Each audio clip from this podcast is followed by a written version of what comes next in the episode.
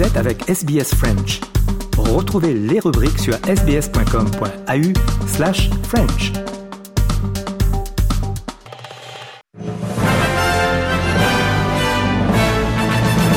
Mesdames et messieurs, bonjour et bienvenue dans ce 3 minutes de ce jeudi 29 février 2024. Bertrand Tunganami aujourd'hui au micro de SBS French News. Le président philippin Ferdinand Bongbong Marcos Jr. s'est adressé à une séance conjointe du Parlement australien.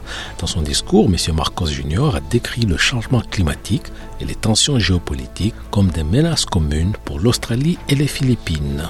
Geopolitical polarities and strategic competitions threaten our hard won peace, even as we remain beset by unresolved inequities and inequalities within and amongst nations.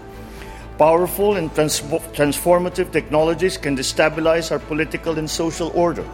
Climate change threatens our very existence. These tectonic shifts are acutely felt in the Indo Pacific.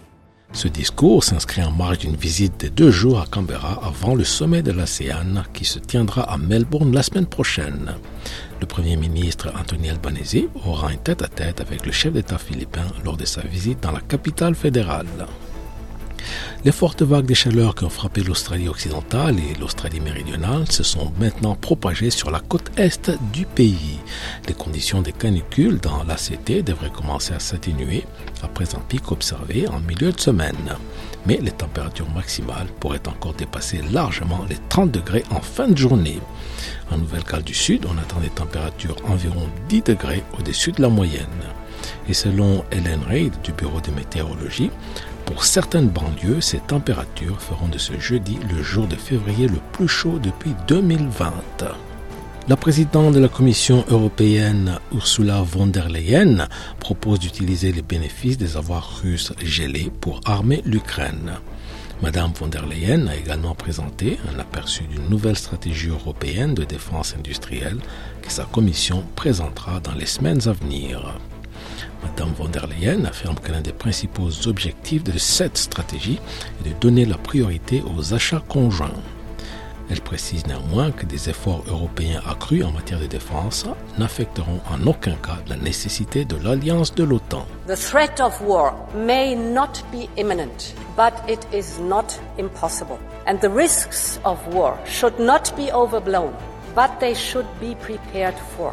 And that starts with the urgent need to rebuild, replenish, and modernize member states' armed forces. And in doing so, Europe should strive to develop and manufacture the next generation of battle winning operational. En sport automobile, Red Bull a confirmé que Christian Horner restera à la tête de son équipe championne du monde de Formule 1 après qu'une enquête l'ait innocenté de toute faute présumée envers un employé de l'équipe.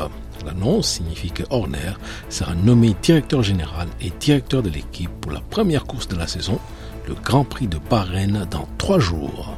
Voilà, mesdames et messieurs, pour l'essentiel de l'actualité de ce jeudi 29 février. Je vous souhaite de passer une excellente soirée. On se retrouve demain pour un nouveau bulletin du 3 minutes sur SBS French News.